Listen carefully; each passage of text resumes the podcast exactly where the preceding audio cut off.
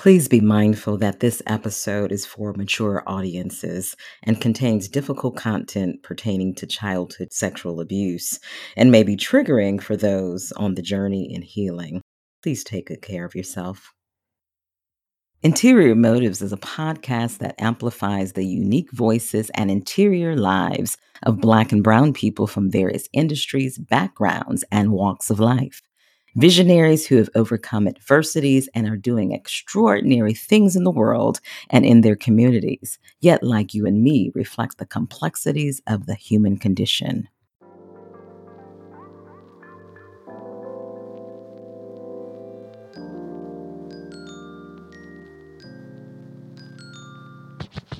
Hello, beautiful people. This is Shaylin Foster, and welcome to another episode of Interior Motives.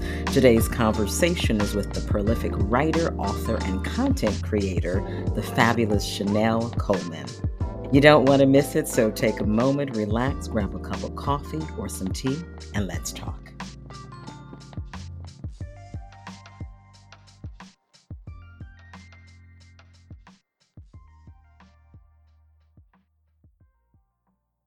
Chanel Coleman is a native of Milwaukee, Wisconsin.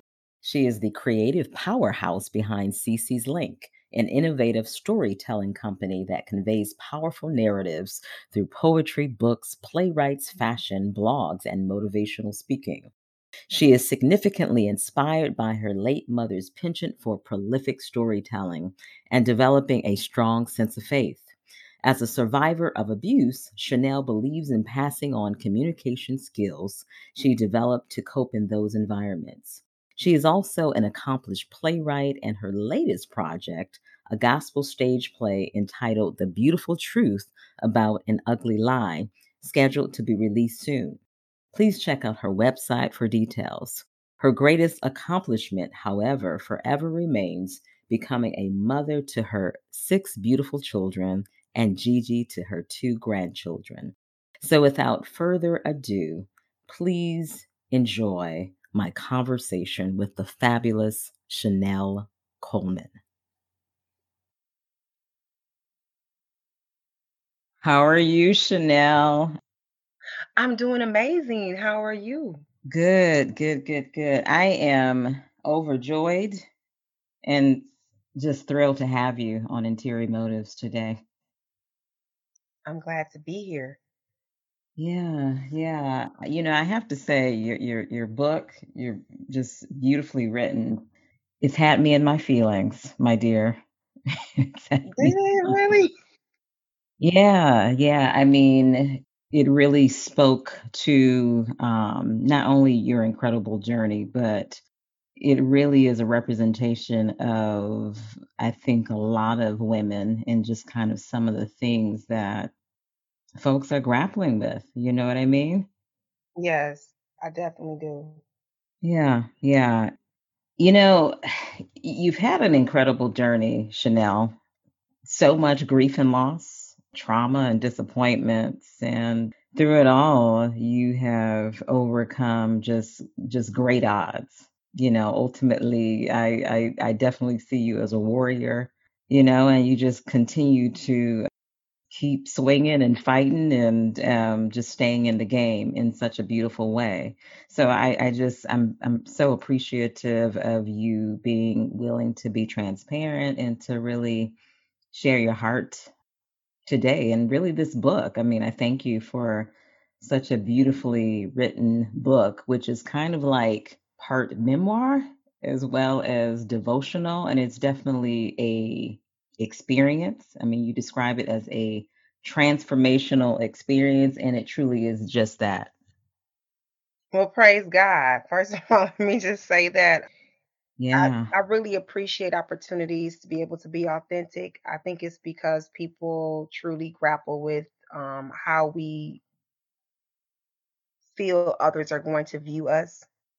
And it was very, a very liberating experience um, just to be unmasked and not feel like I had to put on a pretense and just have an opportunity to be very real um, because I believe that Christ can work with us best when we're um, real about where we are and, and who we are and you know where we are in this journey. And so you know, I'm just thankful and I'm really uh I admire you so much, Shaylin. So thank you uh so much for the very uh kind words. Oh, I appreciate that. I appreciate that. I admire you. And, you know, just to give folks some context, I remember you and your family. I I had just came into the church, the SDA church in Milwaukee. I think I was a I don't know, maybe about 20 at the time, maybe just turned 20. Yeah, you were young. And yeah, yeah. and I think you were maybe nine, yes, yes, something like that. You were still a baby. yes. Henry's little sister. Yeah, yeah. And so, you know, I had such fond uh, memories of your family, your mom and grandmother in particular. I, you know, being someone coming into that space, I dealt with a lot of um, different attitudes and, and perspectives and Well, you did. perceptions. And so, and so your mom and grandmother were always, always genuinely kind to me. And I, I, I really appreciated that. Yeah, they're they're amazing people. And like I said, you uh the Fosters are like, you know, extended family. So it just felt like one of the, you know, it just felt like so much, you know sometimes you meet a person and they just fit and they just click. You know, you were definitely that, just somebody that I just have always thought was just so beautiful, both inside and out. Sometimes you can meet people who have a very, you know, beautiful exterior, but their inside is just like horrible um, just not your story at all, and just you know a songstress. so I mean, it's just like I mean, and talented too. So it's just like you know an amazing, amazing woman. So just I've always admired you. Always wow, she's just so amazing. Yeah, that that's that's so sweet and and too kind, too kind. I I guess we could have a love fest today, you know, because because because I I'm extremely just awed by your journey and your transformation. I think at the time when I first, you know, met you as a child, you were uh, obviously a preteen and, you know, still still a little tomboyish, I believe, at the time. yes. And um, you have just blossomed into this uh, just beautiful, extraordinary, phenomenal uh, woman. And um, I'm looking forward to getting into um, your story for the listeners. Why don't you take me back, Chanel? Why don't you take me back and just kind of, you know, give us more context in terms of just your family of origin, you know, kind of some of the things that really shaped and informed just how you move through the world as a Black woman. Uh, definitely. I am the middle child of three children born to um, my mother, my father, Henry, and Brenda Coleman. Grew up in a very loving household right here in the Midwest in Milwaukee, Wisconsin. My older brother is significantly, he was like 12 years older than me. And I have a younger brother who's two years under me. God gifted me a sister after that, that I got through Christ. So that was an amazing experience as well. Grew up in a very loving, uh, very giving um, Christian family. My mother was uh, really deep into the church. Uh, my father, not so much but he really respected all the values that my mother was trying to instill um, within me. And so, although she was the person of faith in the in the household, my father never tried to usurp that or tried to um, do something to like malign what she was doing. He really kind of just went with whatever it was that she felt that we were impressed that she was impressed to do. He just really supported that. And so grew up in the SDA church, matriculated through Sharon SDA school, uh, very uh, close knit with family and extended family. Uh, we actually resided in the family households. So my grandmother and grandfather and aunts and uncles stayed in the second floor of the house, and then there was an attic, and so I had an uncle who stayed up in the attic, and then my family and I we stayed on the first floor. And so my family, because of my father's illness, he had HHT, that's uh, hereditary hemorrhagic telangiectasia. Because of that, he uh, no longer worked outside the home. So my family began to open up their home to foster children. And Mhm. so, although it was just my brother and I, my younger brother and I at home majority of the time because of the age difference, we were around a lot more children because of that um, because of the Mm. foster care system here in um, Milwaukee, Wisconsin. And so grew up with a family that's very supportive and uh, kind, but my father was very much a, so a disciplinarian. Uh, he said what he meant. he meant what he said. And I'm Okay. appreciative of all of those things because it helped to shape me into the person that I am today. You talk about obviously you were rooted in in the church and, you know, spiritual had strong spiritual faith and values. You know, with strong faith and with, you know, growing up uh, in a Christ-centered environment, there also, especially during that time, was a lot of shame. Okay. A lot of shame, a lot of stigma as it related to, you know, unconventional choices or things that just kind of didn't align with what we deemed as as Christian values.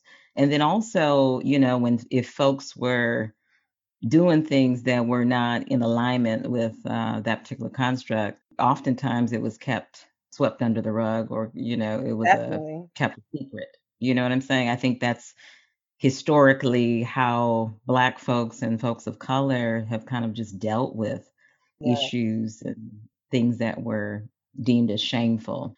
I guess with all of that, talk to me about your decision to write this book because, you know, even just by the the name, the title, Naked and Not Ashamed, it speaks to your decision or your revelatory decision to really speak truth. And so, how did folks respond to that? Um, well, the first of all, the decision to do it, I actually to write the book, I um was visiting Oakwood University down in um, Huntsville, Alabama. Uh, we were getting ready to take my um, second oldest child, Tatiana, down to um, college days, and I went with Sister Selena and a very good girlfriend of mine, Nicole Thurman. We went down, and um, it was actually And that's where you that's where you matriculated as Yes, well. yes, it Yeah, is. yeah, yeah. So I brought her back to familiar grounds because it was a good place for me. So I we went there that weekend, and Pastor Carlton Byrd was the um, speaker. He was the um, uh, over the church at the time, and he just did a Mhm, very amazing sermon. And I for, I can't remember which woman in the Bible that he was speaking of, but I just uh, it really resonated with me, and I thought, wow, I feel so connected with mhm, this woman, and I just thought, I said, man, I bet you there are so many other women who connect to various women in the Bible. And mhm, um, so on the way back, I was like, you know, I'm gonna write a book. I'm gonna a devotional. And I don't know if they thought I was serious or not, but I was like, I'm, I'm, I'm gonna write a devotional.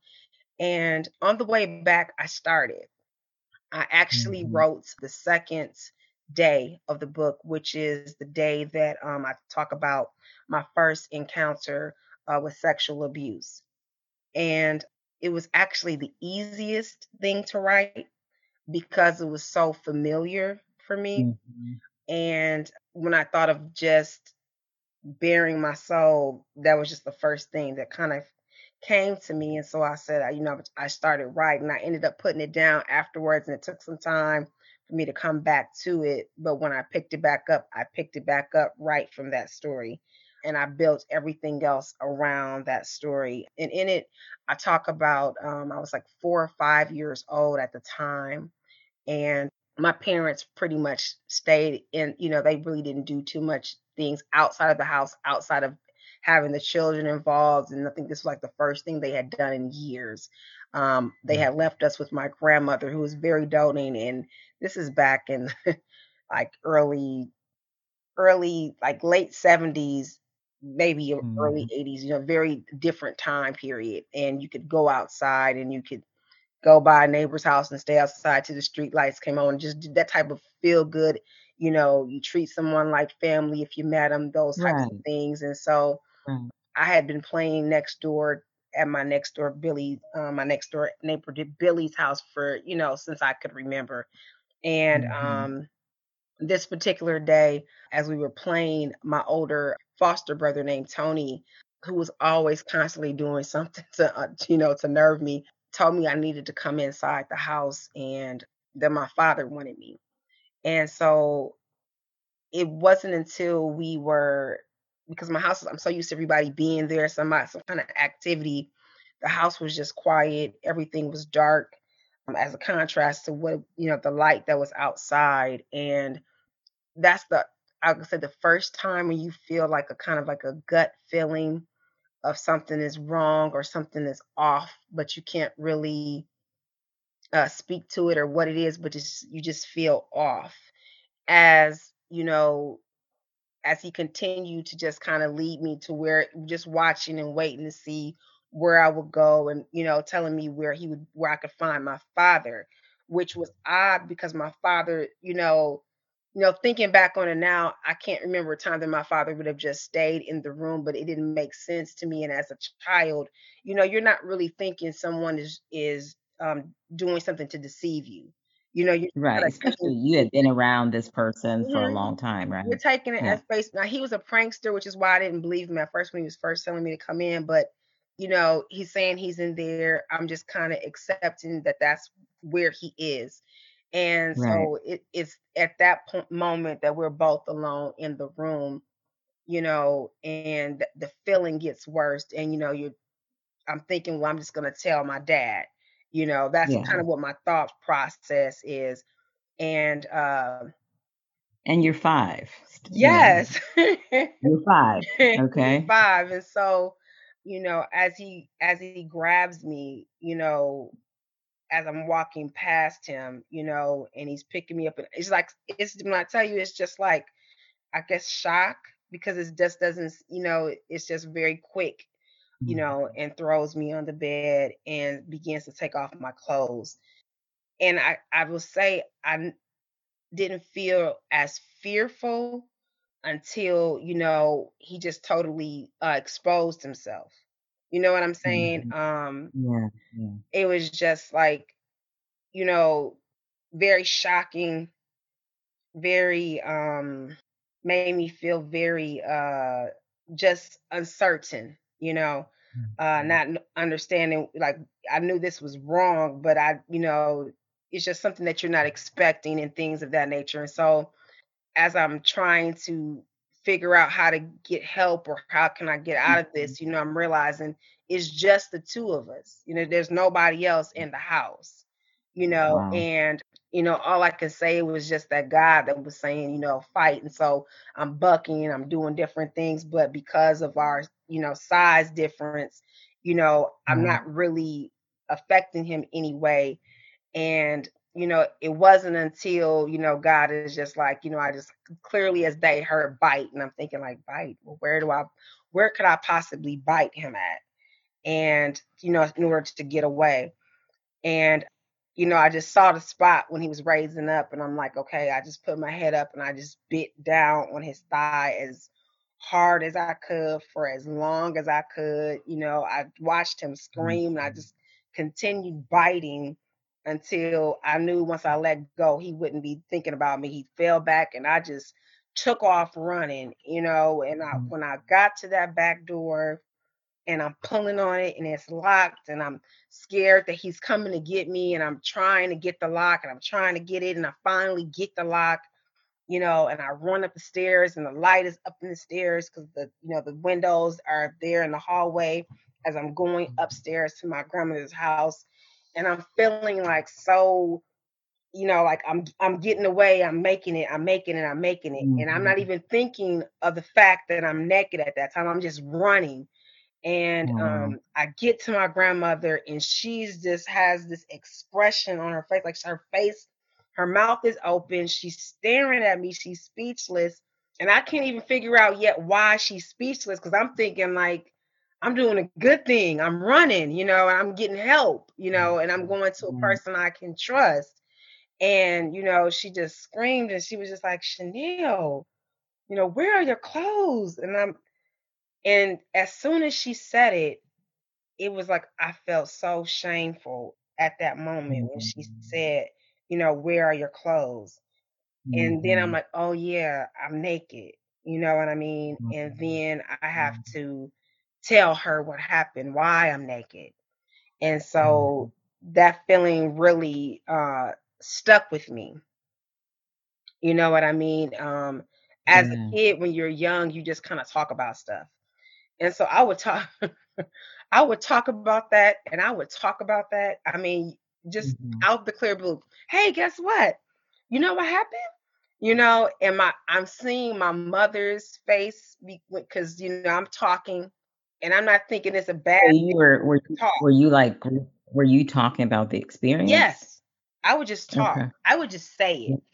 And I would Yeah. see my mother's facial expression if somebody said something like what Chanel said, you know, and I would see people's expression when I would say it, and then it just kinda told me, although no one said, "Don't talk about this," I was just like, "Okay, I I shouldn't be talking about this."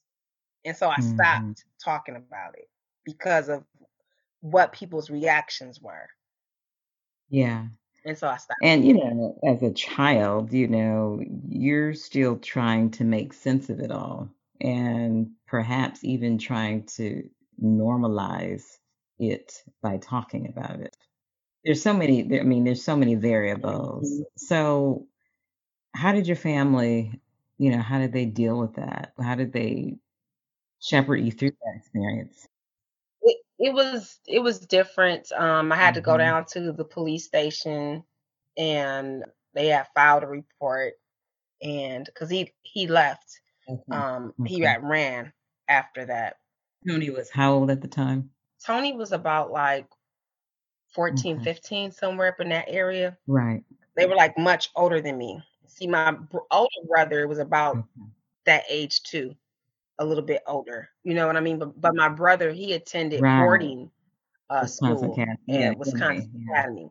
So my brother wouldn't so he wouldn't Nice. be there, you know, but during the summertime and you know, or on the little breaks. But when my brother was there, then they then those 2 would be, you know, about the same age. So, um, yeah, it was it was different. Um, like I said, I just really kind of like every, my aunties, my aunt Alice, everybody. I would just anytime I would just start talking about it, and but like I said, it was just a lot to take in, and um, the more I shared with different people, their reactions just kind of taught me that. And like I said, my mother, I think she just felt a lot of guilt because parents, you know, in particular, but just especially mothers, we want to Right. protect and we want to nurture and we want to do all those things. You know, she really didn't do too much more after that. You know what I mean? It wasn't like they did things too much before that if we weren't included. But I really can't remember a time after that that they really did something just the two of them, you know, alone. You know what I mean? Um, and I think it, you know, in a large part, you know, was due to that. So, like I Mhm. said, I think it was just a lot of guilt um, that she had, Right. even though she didn't do anything wrong. Um, my grandmother, she didn't do anything wrong. It wasn't anything outside of the norm. I would have Right. been playing over there Right. if my parents were there. You know what I mean? Um, and so it's just, uh, you know, the way the circumstances happened to Mhm. um, fall on that particular day. You know, that was a day that was outside of a norm. I think it just, we all kind of uh, were broken in different ways. You know what I mean? And sometimes you just don't know how to fix your broken. You just know that you're broken. Absolutely. Absolutely. Was there any discussion or was there an attempt to, uh, seek counseling No, you know what? I don't think that that was something that even, you know, really like even occurred to them at the time. Yeah, and which was common because you know that really wasn't a part of the landscape at that time. No, it, it really wasn't. And so just a lot of praying, you know Mhm. what I mean? Right. Um, a lot of trying to, you know, have more conversations. And but then, like I said, sometimes is I think it was just difficult and sometimes you just don't even know how to fix your child or help the situation, you know what I mean? And sometimes, Mhm. like I said, you just can project guilt onto yourself. And sometimes that guilt can just put you in a place where there's you're just bound yourself. Mm. You're kind of, you know, just trapped into it. So like I said, I think it also you know, affected my mom on some different levels because as I became, you know, older and as we talked about different things, you know, she had encountered some things, you know, in her own experience. Right. So I think sometimes um these things can put you into spaces that, you know, you're not planning to encounter and you don't really know how to deal with because you have your own baggage Right. that you're may have been trying to triggered. carry. Yeah. Right. Mhm. So I think that it was just I just in that sense, I think we were just all kind of broken and just trying to figure out how to manage broken. Yeah, yeah, I get it. I get it. How did you make sense of it as you were growing up? And I know that you talk about experiencing other trauma, other incidents where you felt like you were not in control. And so just dealing with that early experience and then kind of later dealing with some other incidents that left you traumatized. How'd you make sense of all of it? I want to say I don't know if I can necessarily say it was sense, but um, I did Okay. things to get me through it. One of those things was definitely having a strong sense of faith that my, you know, I have instilled from my mother and grandmother. Um, also, it was writing. I began writing at a very early age, between the ages of like seven and eight. Writing has always been like therapeutic and Mhm. very medicinal to me. And um, one, I think a lot of the ways why it really resonates with me is because a lot of times when you feel like you are Mhm. losing control and you're not able to dictate how things are going to go, in writing, I can Right, control right, everything. You know what I mean? Uh, characters do stuff if I say they can do it, and when I can say, and, and how. And um, that for you know, it kind of like gave me back a sense of control. Writing really kind of spoke to me because it helped me to be able to process, you know, as I'm writing about certain things. So when I do have things to me that are very hard mm, for me to deal with, I okay, immediately begin to write. It just puts me into a space where I'm able to process things a little bit better. I feel like I get back control. Sometimes you feel muted as if someone right, is stealing your voice, and writing empowers me and it gives me back my voice. So it, it is like a tool that I use when I feel like I'm losing control and I need to gain control of something. right. I'll begin Wow, to that's write. That's wonderful. That's wonderful and and really, uh, you know, life affirming because so often when you experience trauma, you can go to such a a numb, unfeeling place. Yeah, so, you know, I guess when I talked about making sense of it, I guess I was more thinking in terms of reconciling and, you know, how did those traumas manifest, you know, in your world, in your mind, in your coming of age story, you know what I mean? Ah, it's been a whirlwind. Uh, I wanna say my early, very young adolescent years, um, I suffered a lot of abuse of abuse. I was very susceptible to it. As I got older, I kind of, uh, developed what I felt like was a protection mechanism. Like, I consciously put on, um, weight. I stopped caring about my Mhm. appearance as much. Um, I didn't really put too much emphasis into it. I started back being a, a little bit more um, tomboyish, uh, not to the extent that I was when I was like early earlier years, but I just didn't do anything to really appear like overly feminine. Right. You know what I mean? Yeah, yeah, yeah. Um, I felt like that was going to somehow help me in a way Right. to um, prevent things from happening to me um, things that I couldn't control. And as I continue to uh, grow and to learn, at first, you know, you kind of look at yourself as a victim. You know, this happened to me. You know, I was abused. by this relative or um, this stranger did this or this family friend did this Mhm. you know so there's must be something in me that's making people do this you take on a lot of ownership for things that don't Mhm. have anything to do with you or resonate with you or anything and it's not even about sex or sexuality it's more about control Right. and you know in the beginning you're blaming yourself and you um, feel like you are a victim. I, I do want to say this my aunt Renata, Mhm. I think I might have been like 16 years old. She bought me a book, and the book was saying how, you know, you're a survivor, Mhm. you know, and that was a really um, life uh, changing viewpoint for me Mhm. because before I had kind of always looked at myself as a victim. Mm. Um, and when I started reading um, over the book that she gave me, I started to see myself in a different lens, you know, um, because it just continually affirmed that, you know, you are a survivor, you are a survivor. And so Mm. then I'm like, okay, you know, I'm a survivor. I didn't really know what to do with that, but I took that with me and I held that, you know, to me as I continued to grow.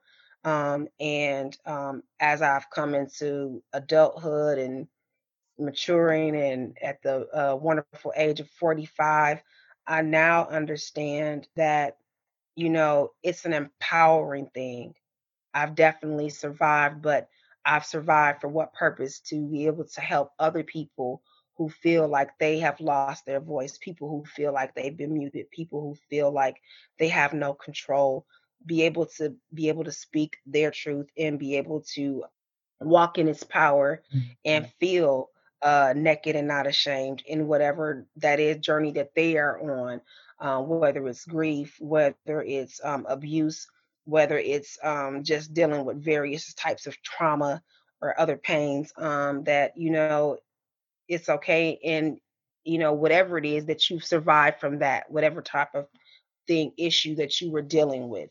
Um, and so, like I said, it's just more about being able to um, help someone else in their journey. Yeah. Yeah. So how I mean, I guess at what age? I know that you talk about in the book about, uh, going off to college and and how transformative that was Oh, you. Yeah. yes. Yes. So I graduated high school at 17.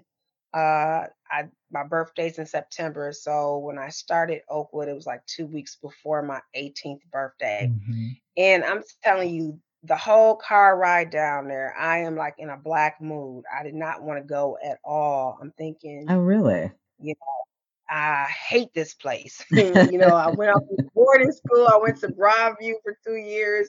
You know, it was out in the country. I'm like, my mother's just taking me someplace. I don't even want to go here. Right, You know, and like, you know, why is she sending me here? And back then, Huntsville was not as developed as it is now. So so it So was were it wasn't it wasn't popping it wasn't popping back no, then.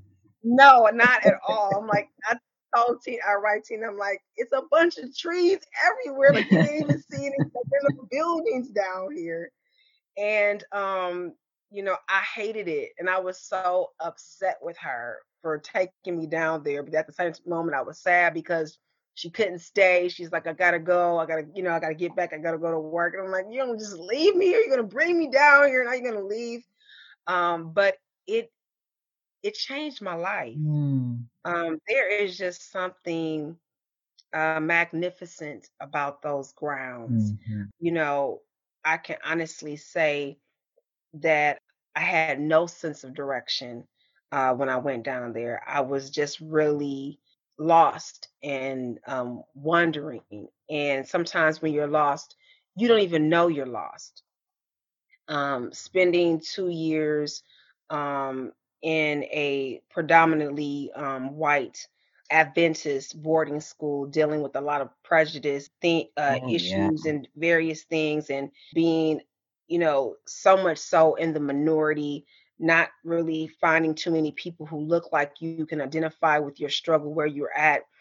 You know, I just didn't know who I was. It does a number on your self-esteem. It does. It really does, especially sense of primarily belonging. dealing with self-esteem issues, you know, like I said, from not really for so many years, not really putting an emphasis, like I had just started to kinda, like, feel like, "Well, okay, maybe I'm not as ugly as I feel." You know what I mean? Mm, Um, mhm. uh, going to Oakwood did an amazing boost for my self-esteem. Seeing so many beautiful Black men and women, you know, teachers who look like me, students and, Mhm. faculty and staff, you know, pastorals, to everybody who can identify with some type of part in my journey, you know what I mean? It Right. really did Right. something amazing for me. I wanna say there are people who I have connections with to this day, you know, and that's been well over 20 years ago, and I wasn't looking for Christ when I went there, Mm. you know, but I found him while I was there, Mhm. and, um, that experience has been so surreal. It's a part of me that I've tried to keep on even now, just trying to hang on. When I feel disconnected from Christ, when I feel like I don't know which way to go or how to get back, or if I can get back, do I wanna get back? That's always a time I can look back into my life and miss that companionship that I had growing and just really beginning to know him as an adult, and, um Mm. Just making him my savior all over again, you know, I mean, you you can fall in love with Christ as a child, which I did, but then I got, like, you know, put off by various things, and then just reconnecting, it was very powerful. So, like I said, I absolutely adore, um, Oakwood, uh, it was college then, university now, but it's an amazing place and space for people to be able to grow and to learn and become a professional, but so much more. You build last long-lasting relationships, and like I said, there's nothing like that spiritual Absolutely. experience down there on those grounds. Yeah. It's just something magnificent. You have to try it. Yeah, yeah, absolutely, and, you know, I mean, you talk about God becoming personal for you, you know what I'm saying? Yeah, definitely nothing like that. So, when you were down there, did some of the the things that you had struggled with, did it, you know, how did it manifest itself? Did it manifest itself during college years?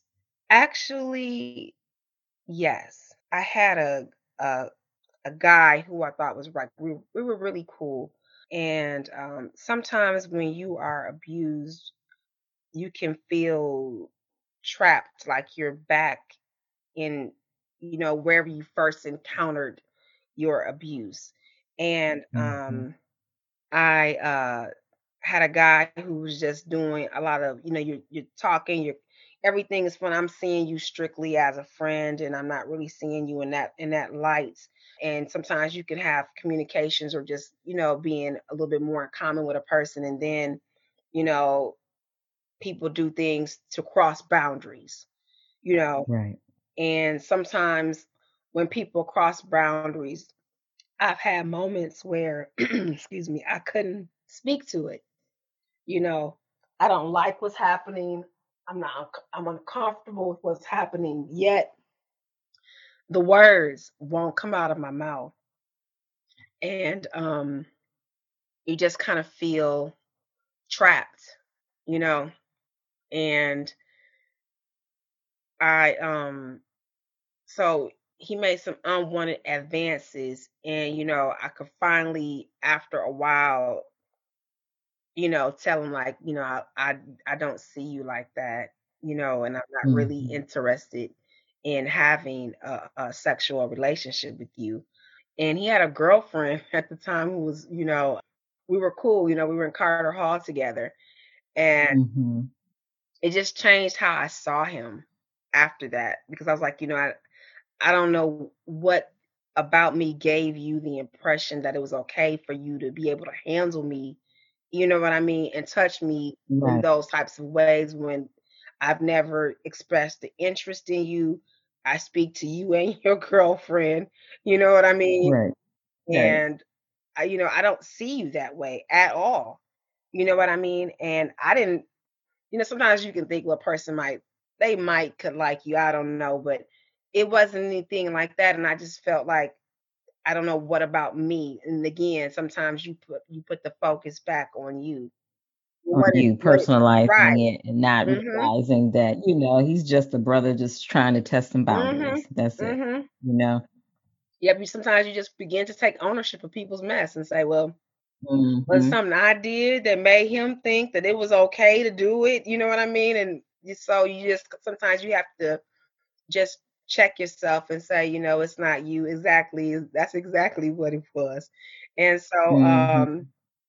I had, um, uh I went on a date with an older guy down there, and we went out once, and I only went out with him once because, um, we were talking, and as we were talking, he just asked me, he was like, "Have you been sexually abused before?" And it when he said that it when I tell you, it it felt like he had slapped me, even though he hadn't touched me. Mhm. I was just so shocked, like, "Why would you say that?" And he was like, "Well, it's because when I go to touch you, you move, but if you touch me, you're okay. You you touch me, like, you know, you how you laughing and you're joking, and you know, you how you Right. touch a person like, you know, you're kidding or whatever." He said, "When when when you touch me, you're okay with it, but if I try to, like, you know, extend my hand to touch you, you move." And I you know, Mhm. and I didn't even think about that, but I I was so thrown off by that. Like, "You can just see this Mhm. on me? Like, if people see me and do they know?" You know, you just kinda feel Right. exposed, and I didn't Right. like that feeling. So, after that, when he tried to call me, I just wouldn't talk to him anymore. I just stopped talking to him cold turkey. I just felt Mhm. like I felt exposed. I felt Mhm. by being exposed, and I didn't like that feeling, and so I just felt like, yeah, like, I'll never talk to him again. And it wasn't that I was so much into him anyway, but it was just him saying that was just like the icing on the cake, like, "Mm-mm, I can't I can't ever talk to him again," but it's it's a definitely a process because like I said, you have moments where you feel shame and you Right. feel like it's a secret. and Yeah. you don't want people to know.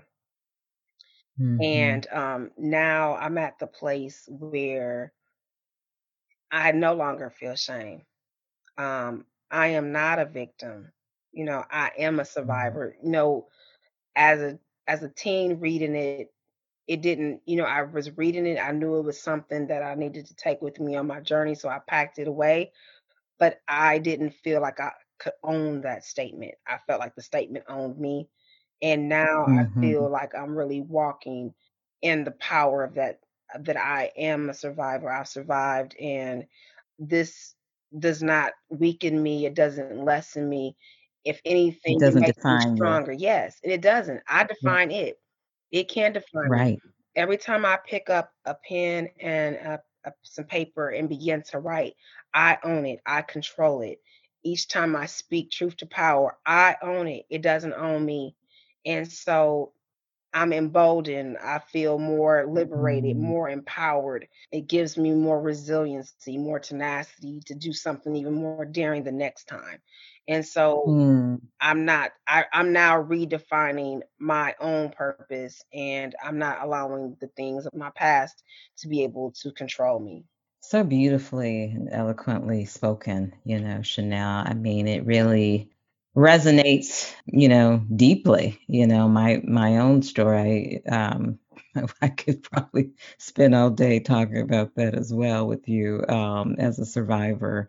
But it really, you know, hearing your truths and hearing you, you know, just speak with authority about not being defined by the experiences you know, it gives others, particularly women, permission to, you know, tell their own truths, Yes. you know, and that's why I'm just I'm just so thrilled to have you doing this in in the form of this beautifully written book, uh, devotional book, because we need we just need more examples of that. Um, we need more women that are willing to share and boldly share their journeys in in terms of the brokenness, but in terms of how you overcame, you know what I mean? And so, um, yeah, I mean, you when you talk about surviving, I mean, not only did you survive the trauma and the abuse, but, you know, this incredible, almost theme of grief and loss. I mean, your your journey was really fraught with a lot of grief and loss. Talk to me a little bit more about that. My father used to always say to me, "Chanel, give me my flowers while I'm alive, and so I can appreciate them and smell them." And at first, Mhm. it didn't make sense to me because I was taking it literally, um, because my father is a very manly man. So I'm thinking, like, does he want me to buy him flowers? Like, is that what he wants me to do? Am I supposed to try to get him flowers? And the more he said it, um, and the older I got, it began to dawn on me a little bit more what he was talking about. My father died when I was 13 years old. And, you know, I'm a very expressive person. If I love someone, I'm going to say I love you. If I don't care for you, I'm not going to fake it. I'm I won't care for you either. You don't know that too. And I say it. And so losing him at 13, my um, grandfather died the following year, my uncle died the next year. It taught me that life is precious. It taught me that Mhm. I only have this moment right now. And so whatever I have, I have to give it in this moment if I feel this way because I don't know if I'll get a next. And I'm so thankful for that and so if I love a person, I say it and I say it often because I don't know when my last time will be that I can say it. Um, my older brother, Henry, uh, he died unexpectedly, just out of the blue. None of us were expect just like, you know, I just talked to him on that Wednesday and I was impressed to call him. I'm like, I was at work and I said, we just had a very good conversation. And, you know, I was telling him how much I love him and how much, you know, I looked up to him and aspired to be like him. And he hated me Mhm. saying anything like that. But I told him, you know, and we were planning, you know, for me to come down, you know, you know, later on in the year but we just didn't have that. You know, with Wednesday happened and by Sunday he was gone. And it just taught me the urgency of now, you know, of doing Mhm. things now. That And he was is still right. young. Mhm. He was still young. Very young, very young. Uh, and sometimes even now when I think about it, it just seems so unreal, you know, that he's gone Mhm. and it's been well over, I'm gonna say my son is 14, so it's been well over uh 15, nope, 16 years. Just that fast. Yeah, 16 years just goes by yeah, so fast. Um, died at 41 and just very young. yeah. I remember singing in his wedding, and he was in Mhm. ours. Yeah, Mhm. And I'm telling you, it's just it's crazy. I mean, he was a person who was really into health, um, conscious, you know what I mean? And you know, right. just never expect, you know, people to go, but they just do. Um, and I mean, even my mother, it's a shame, but my mother was healthier than me. We Oh, could wow. joke about that because you know, I mean, she could outwalk me out, you know, I mean, the the woman Mhm. was bad. I mean, she really was. Traveling, you know, for her passing, she had everything but she did for her doctorate, everything but but her but her dissertation. And, Oh, wow. um, and was doing it well on the dean's list. I'm telling you, the woman was Mhm. bad. And, you know, she had just came back from Vietnam and I want to say that week that she came home, just was sick, you know, just complaining of a headache. And then, like I said, with the the following week, she had that stroke. What what what Sunday, I'm sorry. what was she doing what was she doing in Vietnam? She was an avid traveler. She, I mean, she's been to seven continents. She was just everywhere. She just I mean, she's been to Ghana several times, she's been to Korea, she's been to Mhm. Japan, she's been to London, she's been to Turkey, Okay.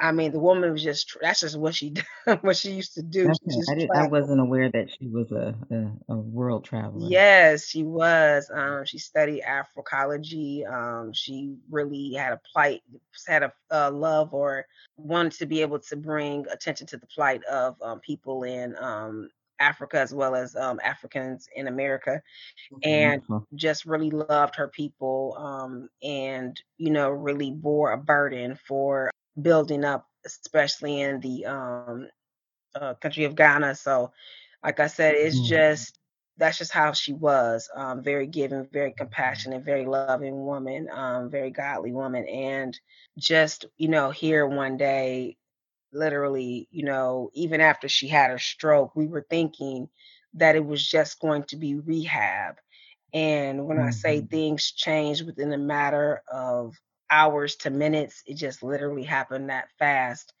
and before I knew it, by the end of the week, you know, we were making decisions to be able to donate, you know, her organs so that she would be able to, um, help someone else who was struggling to live, and it just happens so suddenly, and I think there have been so many different touches with death, you know, I know how it feels to lose a father and a mother, I know how it feels to lose a brother, and, you know, of course, grandparents and cousins and all those things, um, friends, but the loss of the child, I wanna say, Yes, yes. is like it's something I mean, it's unnatural, you know, parents are not Mm. supposed to bury their children, you're just not. It's just something Tell me about about your daughter. You said what? And I said, "Tell me more about your daughter."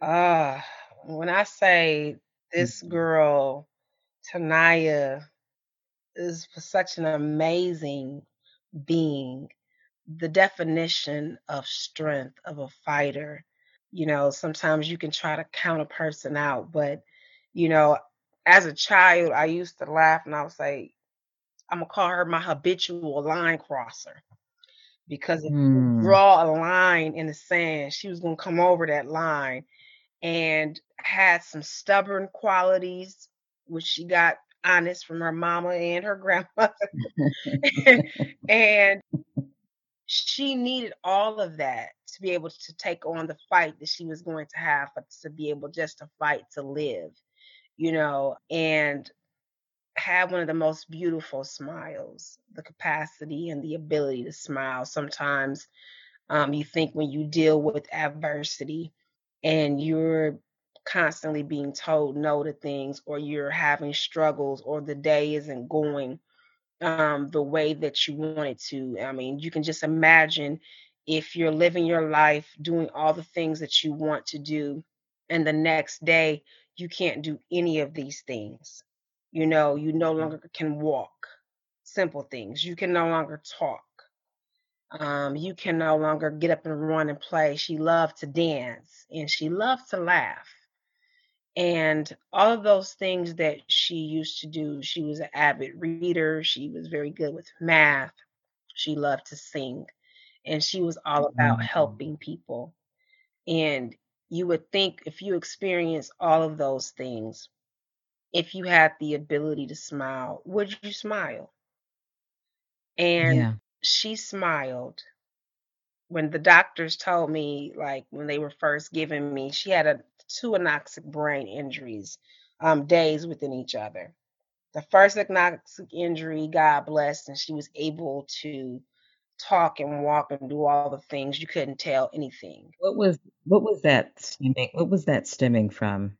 They were unable to Mhm. determine.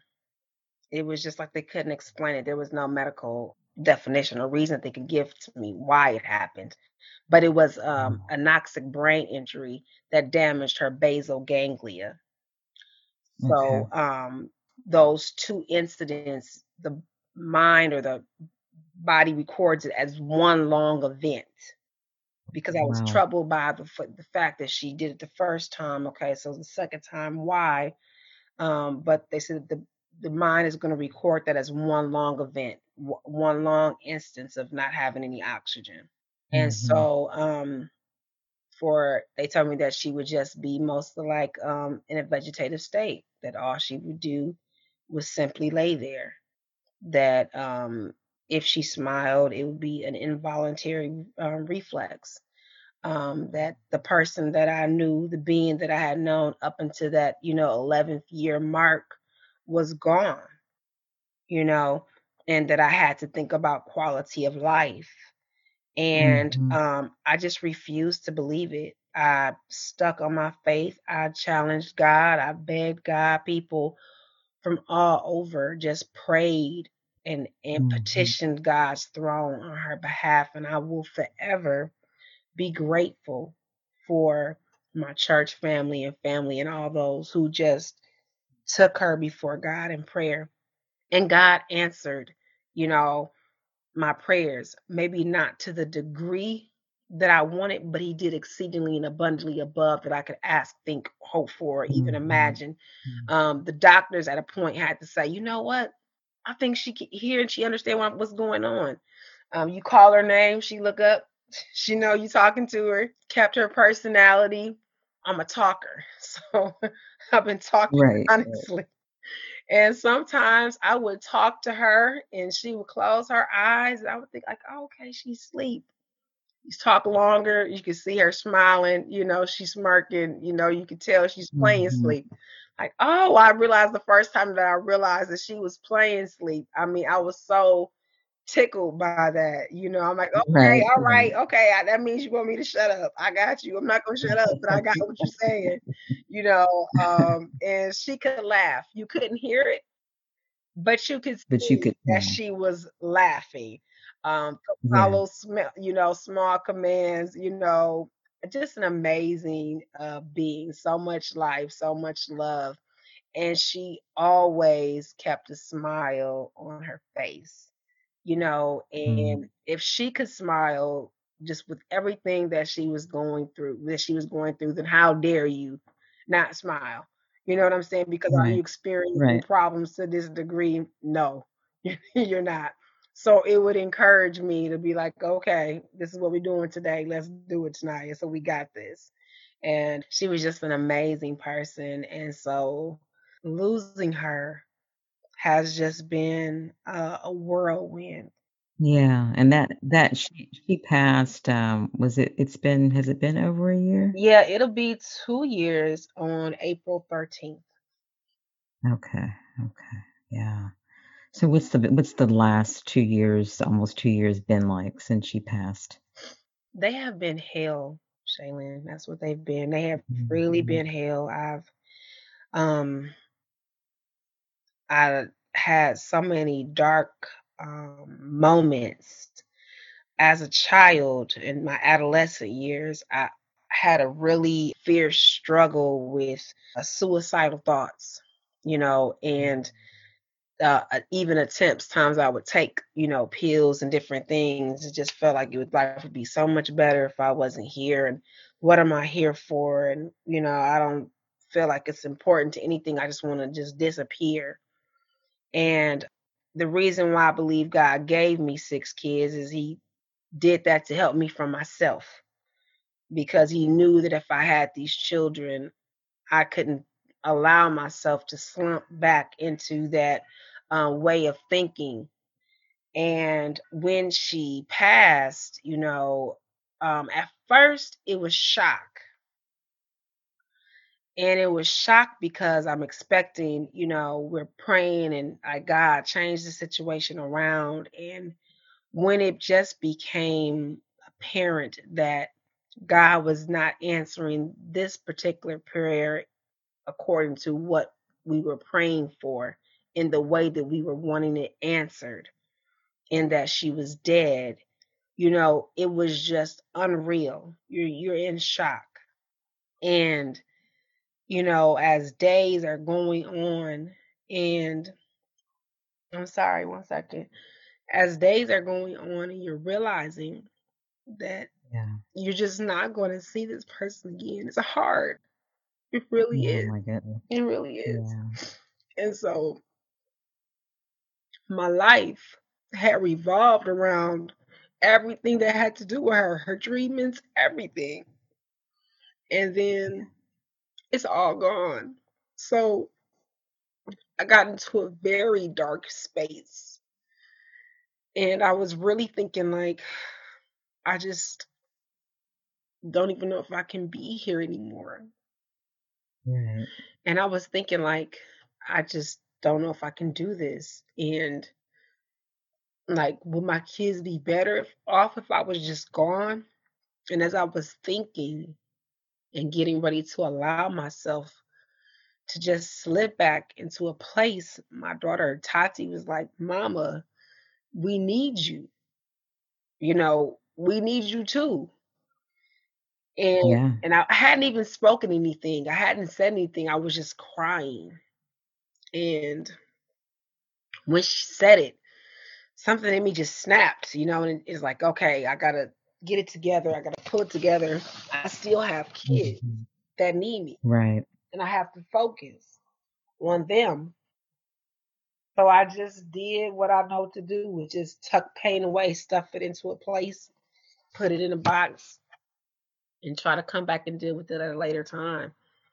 And so it's just this last two years have just been an experience. Um, what I can say is that I am very grateful to my church family. Um, God has given me some amazing people who just have a burden for people and who pray for people. Because, Mhm. you know, if it had not been for their prayers, I just honestly can't say where I would be right now. And sometimes you can hear that and it can sound so cliche, but I'm I'm Right, right. literally. Like I literally don't know where I would be if someone was not yeah. for me. Absolutely, absolutely. Praise God for that, uh, your church family. And, you know, I wanted to, you know, shout out you have an amazing group of friends, sister Yes, I do. I do. I do. I love them. Like God gives you who you need um, to make it along your journey. Um, and they're just amazing, beautiful people. That's it. They call you, check up on you, see what's going on. You know, everybody, mhm, uh, Heather and, and Nicole and Selena mhm. and everybody, like I said, just very intentional about loving on you, about being there for you just trying to make sure that you're okay. And sometimes, you know, you don't have the words, but you don't always need words. Sometimes a person just needs to see that you're there. And that can do so much for a Mhm, person who's in that space. And like I said, honestly, I had moments where I was bitter. Um, times when I, mhm. especially when you see their peers growing up and doing the things that you really wanted for your child and you realize Right. that you're not going to have those moments.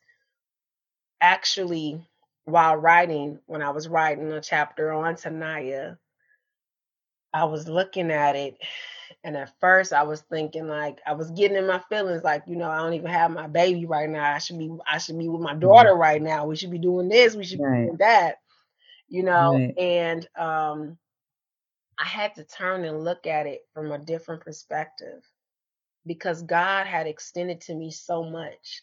You know, Tanaya was born 28 week premature baby, two pounds, four ounces, smallest child I've ever seen in my life. You know, you could Mm, literally fit her in the palm of your hand.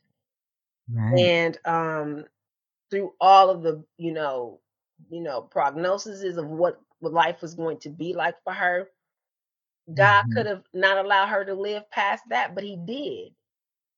Yeah. extended time to me when she got sick with RSV. She could have been taken then.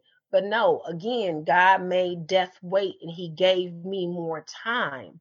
So I had to Mhm. say thank you. Thank you for allowing me to know this amazing, beautiful being. I when I say it's like a, a privilege to have been her mother. It really is. And so I'm thankful.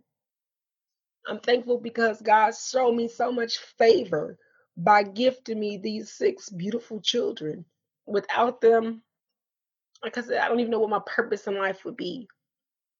It's amazing spaces that God has given to me. So it really helped me. writing really gave me a different perspective because I had to Yeah. weigh the good against the bad. And when I looked at it that way, then I had to say, God has still been good to me. God has still been faithful. He hasn't left me, He hasn't forsaken me. He gave me all of these things when I, sh- those things should not have been given to me. Yeah. Yeah. Wow. I said I wasn't gonna cry. So much for that. So much for that. Wow.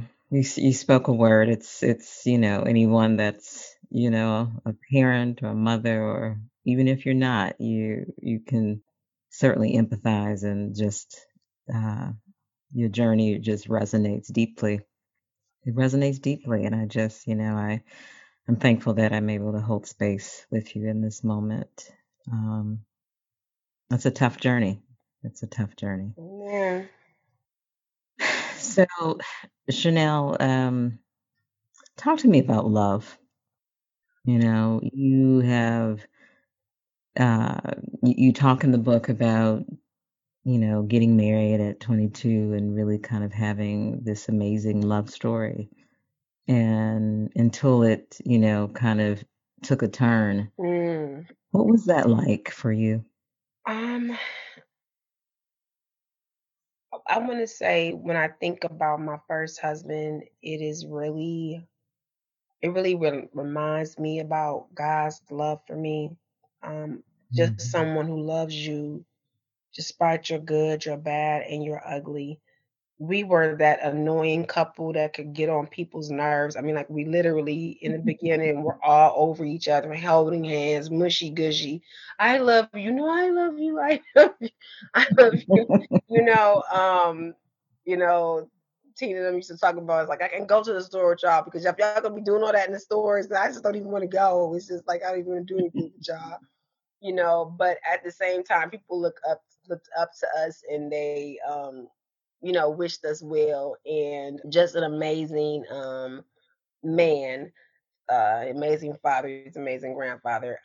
And like I said, in the beginning, things were amazing. Um, we started off very early with um, a child, my son Saquon. Uh, he was born three days before we got married, and which is not how the story is supposed to go, but that's how it went. so, Mhm, um, mhm. It, we uh, loved each other. We, you know, we worked to try to build up our family. Um, the following year, we ended up, I ended up giving birth to our second child, which is Tatiana, my oldest daughter. And, Mhm. you know, sometimes life just gets in the way. And it was at a time where I was really kind of coming out of my self esteem issues and sometimes Mhm. when life gets in the way, sometimes your marital life, especially like, you know, the intimacy may not be at the level that you want it. And, you know, sometimes Right. you're watching TV and everything, and it's always gloom. And it's like, oh no, honey, I'm tired.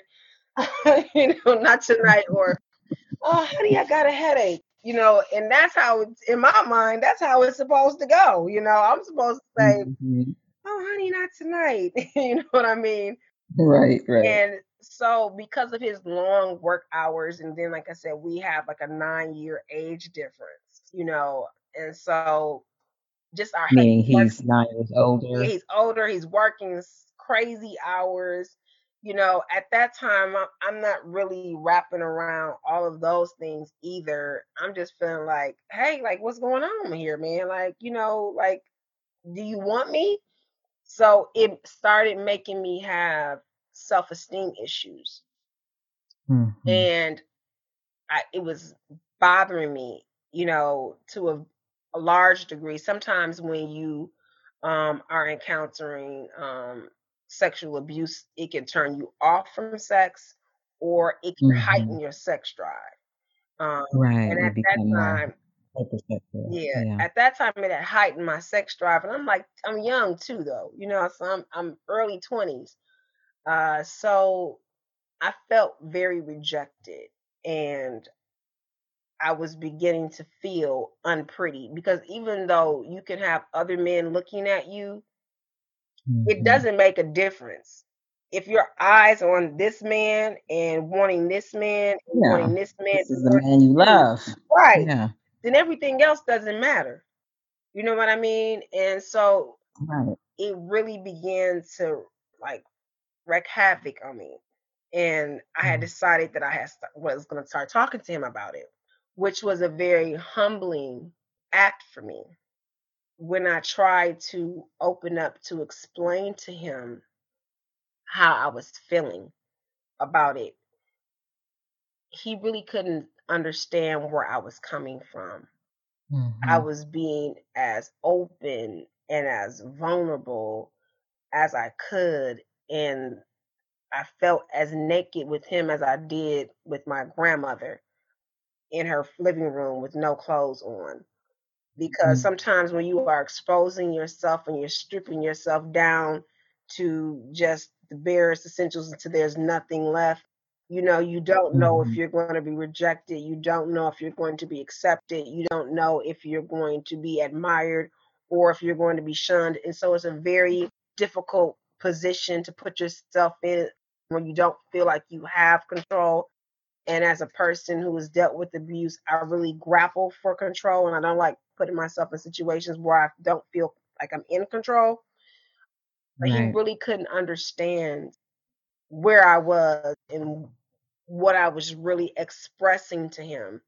And, you Mhm. know, like I said, and just again dealing with abuse, it can just really give you a warped view on sex and Mhm. desire and all these various things. And so, because of that, I started building up walls in our marriage because I felt like it's, this is hurting me. And I'm telling you that this is hurting me, and nothing is changing about this. Right. And Right. so What would you have wanted in a in an ideal world, what would you have wanted him to to do or say in that moment? I I wanted him to accept what I was saying and give me the Mhm. scenario that I see on TV. I'm Mhm. you're constantly on me and I'm saying, "No, honey, not tonight." You know, let me be the one to say, "No, honey, not tonight." Or I gotta head. Right. It's been a long day. You know what I mean? Right. And so because that wasn't the scenario that I was dealing with, it just made me have issues. And so then I began to build up walls. And then what ended up happening over time, I just started kind of drawing with, you know, um, drawing away from him as a way to kind of really Mhm. protect myself. And then, um, you know, just as life will have it, you know, my first, you know, came into town and we had this big talk on the phone with a bunch of us because we have a, a you know a ton of mutual friends and we were all on the phone and we're all talking and we're all reminiscing and we're all talking about getting you know uh, connecting and, and and hooking up together and And this was your this was your first you said your first love. yeah this is my first love and Okay. so i um told my husband at the time about it and i told him that he would be there and I asked if he would have a problem if I went. And I tried to be as honest with him because I wanted him to be honest with me if something like that would have happened. And he told me like, okay, you know, it's fine. You can go. I don't have a problem with it. And which is different because I'm not really a person that asks people, can I do something? but I Right. I asked him, like, is it okay? And he was like, yes, it's cool. And sometimes he, w- when we were dating, I was really at my lowest, you know, as far as, you know, my self esteem. And I just Mhm. sometimes you feel like, you know, you want to look at me now kind of situation. And Oh, yeah, I mean, I think I think most of the people that go back yeah, to reunion, yeah, I'm like, you know, you got to check in all this now. You know, it was this way then, but Right. it's this way now. You know, Yeah, I want you to see me I want you to see me in the come up, okay? right. Catch all this. So you didn't miss all this. Even the ship didn't pass now. You didn't miss it. That's what you say to yourself. And so, Right. and so, you know, I mean, I put so much energy and effort into, you know, how I was gonna look and everything else. And it was supposed to be this big meetup, everybody. Turned out to be a car ride. It was four of us. You know, it was him, his best friend, and me, and one of my girlfriends who used to be like we used to be super tight back in the day. And um, the Mhm. four of us, and we just kind of talked and we just reminisced. And the two of us sat in the back seat, and the um his best friend and my former best friend they they sat in the front. And you know, as we just continued to talk, you know, he's you know we're sitting we're we're kind of close because we're in you know we're sitting in the back of the car you feel those little feelings you know those you know have you ever seen a person Mhm. and you get butterflies yeah that's what Yeah, butterflies with kind of the newness the newness of a relationship. yeah when you feel those yeah, yeah. butterflies like those little feelings you know and It's it's it's it's it's called dopamine and serotonin uh, in that brain. Those dopamine and serotonin was having a way because I was feeling all these types of feelings. And then, you know, as we continued talking and laughing and joking, you know, we eventually began to hold hands and, you know, we're all talking and we're laughing and we're like, okay, we're going to do this again, you know. And then, but this time when we met up, I didn't tell my husband, I didn't ask him, I didn't say anything. I'm just like, okay. And in between those in between that time, you know, so now he and I have each other's now we've exchanged numbers. And now back then, Mhm. you know, we're on AOL and we're messaging back and forth. Now this is becoming a daily thing. We're texting, Mhm. you know, day in, day out, calls here, calls there. You know, we're getting back familiar. We're going, you know, gradually moving from, you know, hey, how you doing? How was your day? Or this and that to, you know what, I still miss you. I still love you. You know? Mm. So And so during that time, was your husband was he sensing, you know, perhaps your aloofness or kind of you being more withdrawn? no, I don't think Has he was. changed his his has he changed any behaviors? Is he, you know, coming towards you No. anymore? No, we're just we're just I mean, we at by this point we're 2 children strong, you know. He has his day mapped out. He starts early in the morning. He gets done late at night.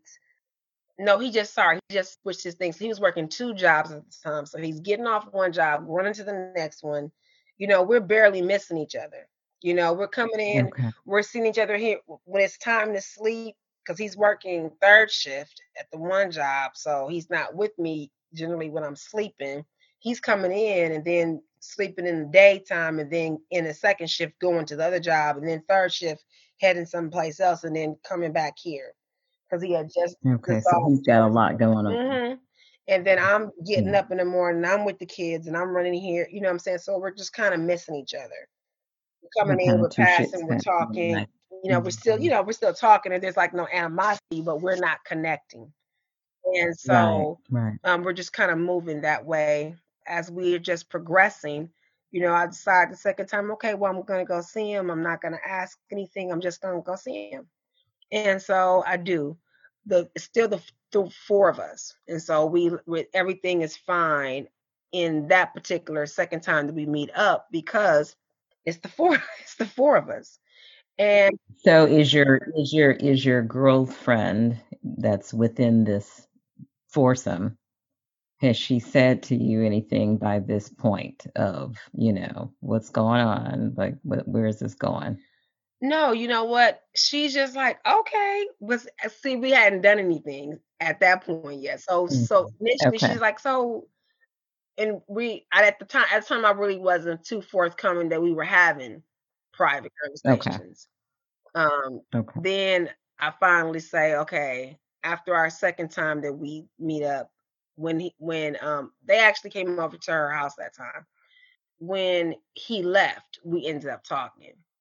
And she's like, Oh, okay. I'm like, Well, no, you know, we're just talking. It's you know, and she just, you know, sometimes how your girl can get you the side eye, like, mm-hmm. like, no, like, no, Right, like it's right, not, you know, it's not like that. You know, it's not like that. And we continue talking. Right, right. Continue talking, continue talking, and then now we're to the point where, okay, we're just gonna see each other this one time by ourselves. We're just gonna we Mhm. gonna laugh, we're gonna watch movies, we're gonna do this, we're gonna chill, you know. And that's in your mind what you're telling yourself. That's all we're gonna do. We're gonna we're gonna do this, and then we're gonna I'm gonna leave, and everything's gonna be fine. Nobody's gonna But then was there a part of you was there was there a part of you that was thinking that's not all that's gonna happen? No, I was really thinking. I think because sometimes I think sometimes You you want to convinced think that this is gonna ha that's all that's gonna happen. Otherwise, Yeah. you say that more than this is going to happen, then I then how can I go because more than this Right. happen. You know what I mean? Right.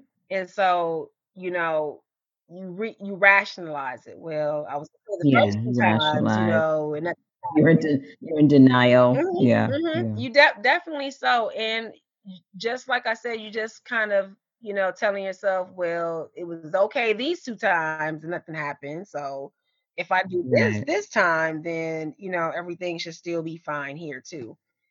And I couldn't Yeah. have been further from the truth. Right. We I went over to, uh, the, um, apartment where he was, and, you know, we're talking, we're laughing, we're joking, we're watching movies, you know, it's quote unquote like old times, you know?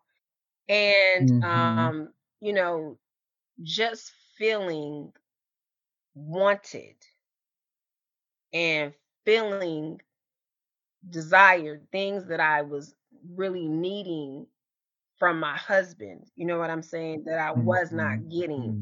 You know, it was just like you know, uh, like a moth to a flame or, you know you Mhm. know, water and electricity. You think water and electricity don't go together, so you put them things together, something bad gonna happen, but it's gonna be something kinetic, you know, when once you put them 2 things Right, together. right. And so that's exactly what it was, you know and so when it happened, you know, you know you know better, you know, your mind is going like, "You know, I don't got no business doing this. I have no business Mhm. being here. This is not how I was raised. This was not what was instilled." But it's still occurring.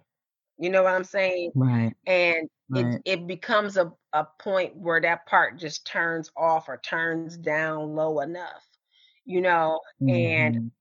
You're just reacting in that moment, and you're just dealing with things in that moment. You're not thinking about what's gonna happen 5 minutes from now or 10 minutes from now or how these effects are going to The bigger yes, picture. are to Yeah, follow you, you know, you're not just gonna leave Yeah. from this incident and everything is just gonna be fine. No, you're gonna carry this incident with you, you know, and it's going to have some ramifications that are gonna be long lasting.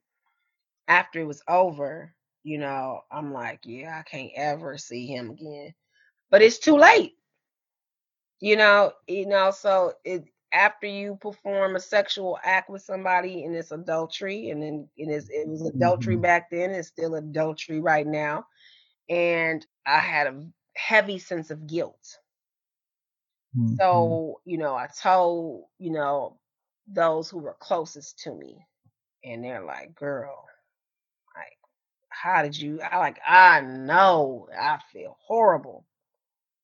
And I'm Mhm. like, "I gotta tell my husband." They like, "No, you don't do it. Don't you do it." I'm like, "I gotta tell him. I can't live like this." I felt like when I tell you it felt like a noose was around my neck, and even though Mm. I didn't we didn't have intercourse, you know, we did too much. Mhm. And Right. I'm like, "I gotta tell him." You know, I gotta I gotta I gotta tell my husband. And they like, "Mm-mm." And I can imagine you being such a, you know, inherently a truth teller. It was just kind of driving you and and to just kinda wanna get this monkey off It your it back was and when I tell you it was eating me alive, it it really was. I I d I Mhm. didn't even hold it I don't even think it was a good month. If if it was a month, it wasn't too much over I couldn't I couldn't take it anymore. You know, even though people were saying, Mhm. "Don't tell him you're gonna ruin your marriage, you're gonna throw your marriage away.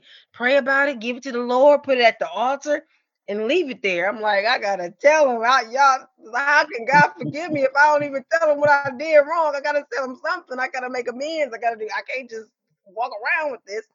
But I you know how they say on Miss Celie, um, Color Purple, "Nothing but God you better not tell God because not tell nobody but God 'cause this'll kill your mama." You know, you gotta Right. I'm like, "Wait a minute, I gotta say something," and so it had just began eating me up, and it Mhm. finally just I couldn't take it anymore, and he was at work, working his 3rd shift, and I called him on his cell phone. Mhm. He's like, "Hello?" And I'm like, "You know, it's something I gotta tell you." He's like, "What?" I'm like, "It's something I gotta tell you. It's something I gotta tell you." And he's like, "Something wrong with the kids?" And he's trying to figure out, trying to, you know, I'm like, "No, no, it's not that. Just hold on. Don't say nothing. Let me just give me a second. And, you know, I can just I just braise up, I just hold it in, I just shoot it all out, you know, "Hey, I did it. This is all I did." And then I tell him everything. And it's quiet. It's nothing. Yeah. Like I can't even hear him breathing. And I have to look at the phone to see if he's still on it. I see the time still moving, so I know he's still on the phone. You Mhm. know, so I start calling his name and then he's like, "Chanel, you called me at work to tell me this?" And he politely hung up on me. I Yeah, when I read when I read that, I was that was that was a that was a moment. yeah, uh, when he came home that next day, I mean, it was horrible. I mean, we went back and forth. I'm ex- having to explain everything to him. I'm trying, I'm apologizing. I'm, you know, I'm weeping before the porch and the altar at this point. I'm trying, you know, I'm telling Mhm. him how I feel and trying to explain, you know, why things happened the way that they did, you know, and, you know, he wasn't feeling it. he wasn't feeling it at all. And, Mhm. um, but I got it off my chest, you know, and I didn't feel Mhm. like we could have a real marriage if I was lying. And I needed to tell him. I felt like if he felt like he wanted a divorce or he wanted to leave me, he should have that option to be able to do Right. so. You know what I mean? Right. Versus me trying to paint a picture that wasn't true. I also Right. wanted to get it off because I wanted us to reconnect and figure out where we are, you know what I'm saying? And why we aren't clicking the way we should be clicking. And Right. um, You it sounds like you really wanted to start fresh. yeah. And I felt like we couldn't Mm. really have a fresh start until I said it. So I felt like I needed Mhm. to say it, and so I did. And like I said, it just we really went through a really tough storm behind it. I think it's a lot for a man to accept his Mhm. wife's infidelity. You know, I think women it's much it's not easy, but women Mhm. process that thing a little differently. Um Yeah. and I was gonna say, particularly a black man. yo yes. Oh yes. And so, you know, um, so we really kind of had to like weather that storm and I mean we had some really rough patches.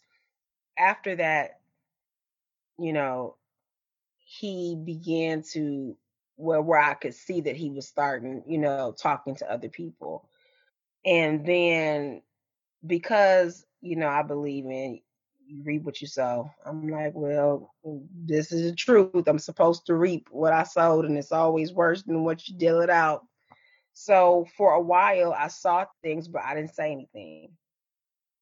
I was Mm. just quiet because I felt like, you know, it was my fault. If I hadn't done this, then this wouldn't have happened, and this is where I'm at because of what I did. And Mhm. then, you know, I let it continue for a while until I felt like, hey, now look, we even now. okay. I did some one Mhm. time and that's it. So we we way even now. And so I, Mm. it came out, you know, that, you know, there were some things going on before that that I didn't even know anything about. And Mhm. when I found out that I'm like, in the in the in the hell you was dragging me through, is you serious? Like you oh Right. Uh-uh. Right. So we Right. had some more knockouts after that. But I want to say all in all, I think, you know, like I said, an amazing man. That man has loved me through my highs, through my lows, one thing that I can say is that I have never really felt judged by him. And that man knows my good, my bad, and all my ugly. And doesn't uh never has never called me out my name, has never uh, you know, you know, I I've gave As he shouldn't. As he shouldn't. You hear me? Some t- he definitely shouldn't, but I'm just saying I've given Right. he's had to deal with a lot with me. I mean, later Okay. on in the book, I talk about the fact that you know that I had a baby with somebody else. You know, he had he, he dealt with a mm. lot with me. Right. So to this day, we are a support system for each other, constantly there for me and for all of my children. I have three children by him, and I have three children by my second husband. And when I say just an amazing being, God has really blessed me. Like I said, we talk and we connect, and He's there for me, and I will always be there for Him as long as I have breath in my body. I will be. Just, you know, Mm. we're not in an intimate space, but just love each other, you know, and um, and I always will. Yeah. Yeah. What do you think? Because I know that you you you went into a second marriage and there was unfortunate things that you dealt with in that relationship. How do you, do you feel that you know just the things that you went through in your first marriage? What was the biggest lesson for you? Number one, and, and number two, how did kind of coming through that experience inform kind of what you were willing to deal with versus not in the second marriage? Mm, let's see. My first marriage, I learned that life has seasons and Mhm. um, seasons change. You have to be able to weather the season and realize that what you're feeling is temporary. This is not going to be forever.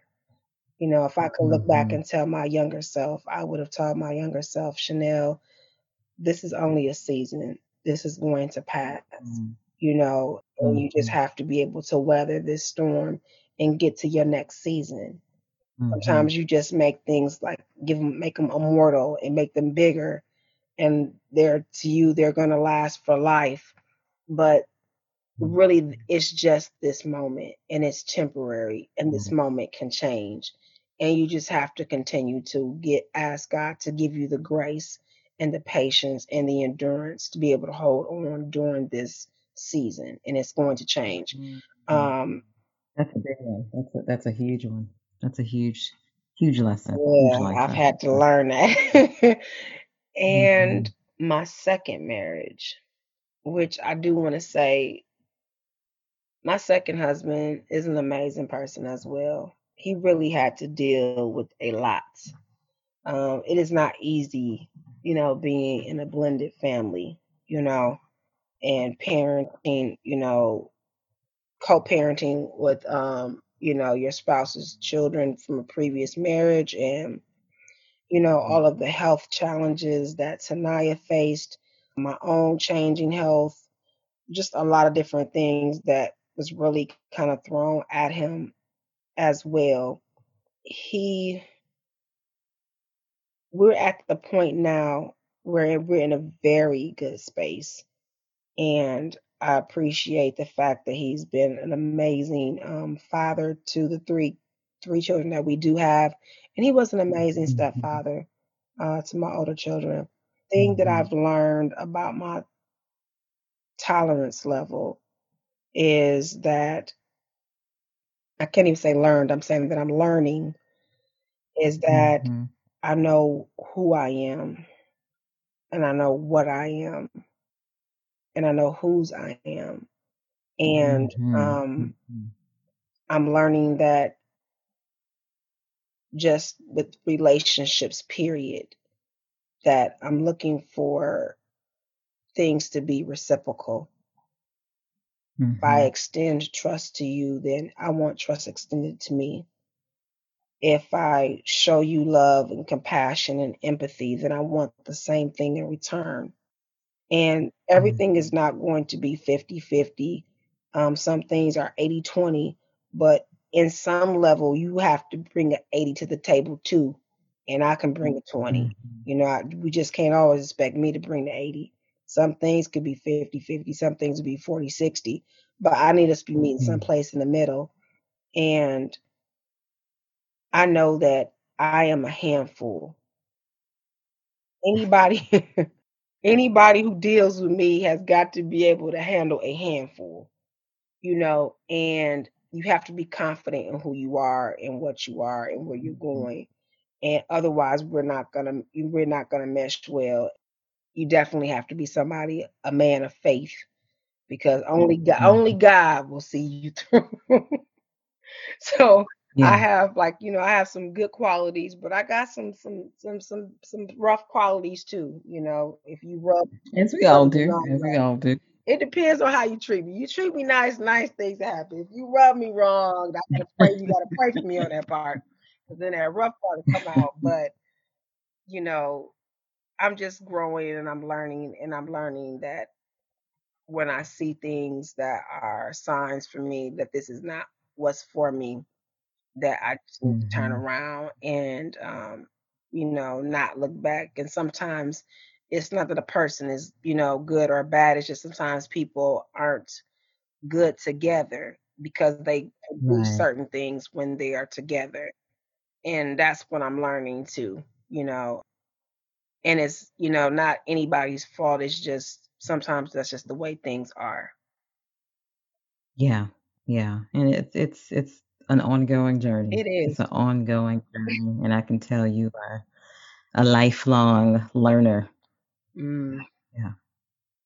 So, in terms of just, like, your health, kind of, you know, what's what's the prognosis? How are you handling, um, your health challenges?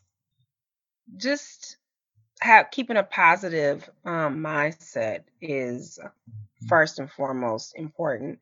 Um, I have, um, HHT, and that's the hereditary hemorrhagic telangiectasia that helped to help me Mhm. develop cirrhosis, um, of the liver and, um also led to me having some complications with, um, heart disease. So really trying to be intentional about my health choices, about being informed having seeing my various doctors, keeping up with them trying to make certain that I stay in in their, uh, program and network of of different things that they have you to try, um, knowing being Mhm. informed about medications and things that you wanna try or things that you don't want to.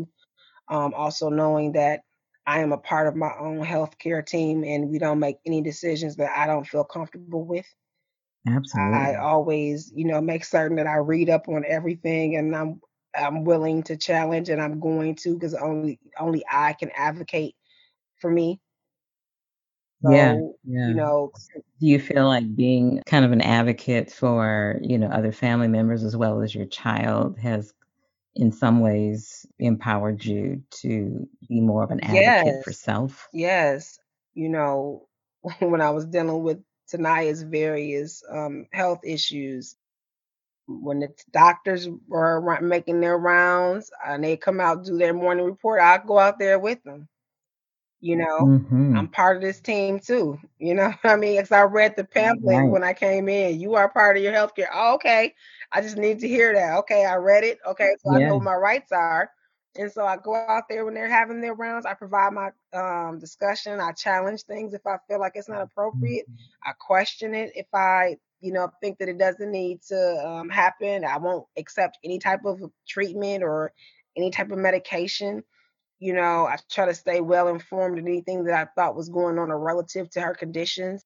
And if there was something I thought that she needed, I made I made my voice heard, you know, and they really respected me.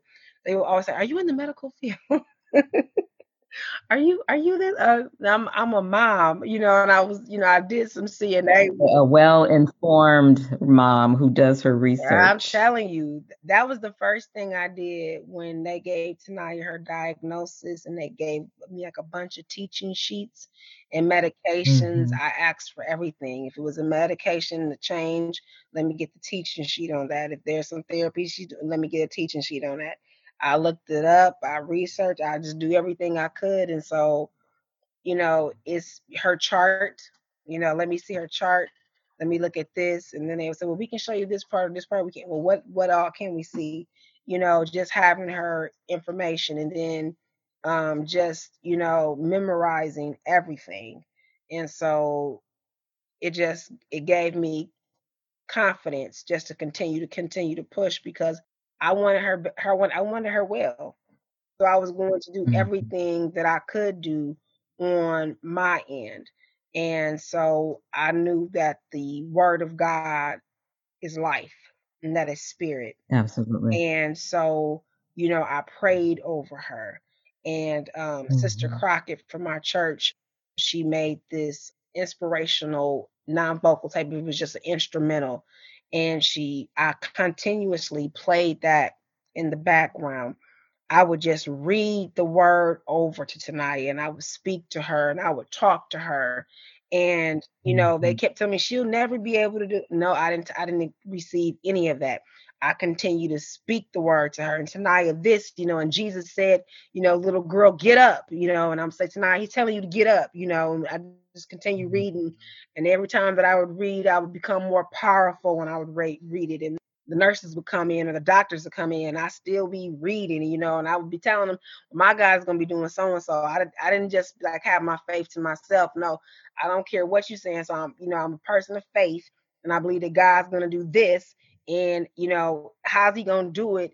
You know, if I don't speak it. So I was speaking, you know, well, she's gonna be doing this and she's gonna do Yeah. that, and I would just speak it because there is life and death in your tongue, and so I would just speak Absolutely. everything as if she was going to be restored, as if everything was gonna happen the way it was supposed to in my mind. And I just continue to hold on to Mm. that. And you have to, you have to speak life over your situation. And I I wanna say Mhm. honestly, I don't do it all of that for myself as I did for her. I was much more vigilant for her, you know. Mhm. Um, and I just think that's just the part, you know, of being a mom. You give all you have, you leave it all out on the floor for your kids. And Yeah. you just don't do the same thing for yourself to that degree as you do for your children. But advocating for someone else, I'm very uh I'm just a giver and I love people and just I can do that. But um but yes, like I said, I Mm. I I try to I advocate for myself, but not as fiercely as I did for her. How do you I mean, just how do you stay mentally and emotionally strong? You know, you're you're dealing with just some of your your own challenges and, you know, and and still looking very vivacious and beautiful and and and wait, and slaying, I must say. So, what are just some of your, um what are your some of your tips for, uh, just coping and dealing with just life? Ah, one thing I wanna say, I which I need to go back, but I did see a therapist. Oh, good. I at first I was doing everything on my own, and I just got to a space where I go into my doctor's appointments and they would ask me questions. A lot of times when they would ask me questions about my care, I would immediately say, "Well, Mhm. I can't do this or I can't do that because I have to take care of my daughter and I have to do this and I have to do that." So those conversations initially, um, when having them, you know, I would go back there and that was just a space where I would be saying normally, "Well, I can't do this and I can't do that because of my daughter." And so it would make me become very emotional. And so my doctor was like, "Well, you know, do you think you want to try to take something?" And so I was like, "Yeah." So he gave me some pills. I took them for about like I want to say maybe a week, a week and a half. I'm just not a pill person, and I couldn't. What were the pills? There was something for mood, mood. Kind of an Mhm, antidepressant or mhm. anti-anxiety? And so what ended up happening was I started exercising. Okay. And I was going with my children, um, my older children, and it gave me those positive endorphins. And Absolutely. and it made me Which is feel exercise is like an antidepressant in Yes, and of it really Yeah. is. It gives you your natural high because I really wasn't the and I say, you know, pills may work for some people and everything, I guess, you know, depends on you, but I'm not really I'm not an avid pill taker. It's hard for me to to stay consistent with anything like that.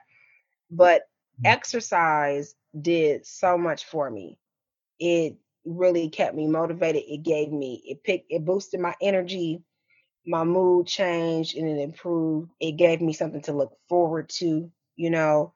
It just made me be more in tune with myself and listening to my body, and so, um, exercise did that for me, and then after that, like I said had some friends actually, when I I the first therapist that I saw just for a one initial consult, when you're getting on, um, a transplant, um, list, they have you see someone as part of their, like Right. introduction into this, um, system.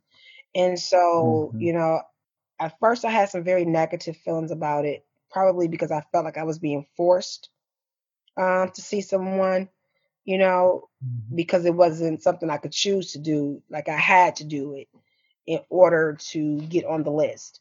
And so, Right. um but while there, you know, I found some benefit. I saw her once, and the the opportunity to continue to see her was there, but I was just like, "I don't know if I'm in in a space to see anybody." I feel like Imma just take care of it on my own, and so I continued doing it on my own.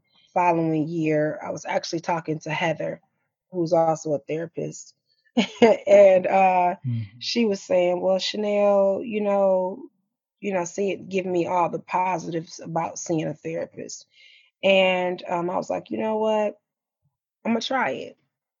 Imma try it and Imma see." Mhm. And I ended up seeing someone not for an extensive amount of time, it was you know, but it was very helpful to me, and it's something that I said I'm going to continue to do.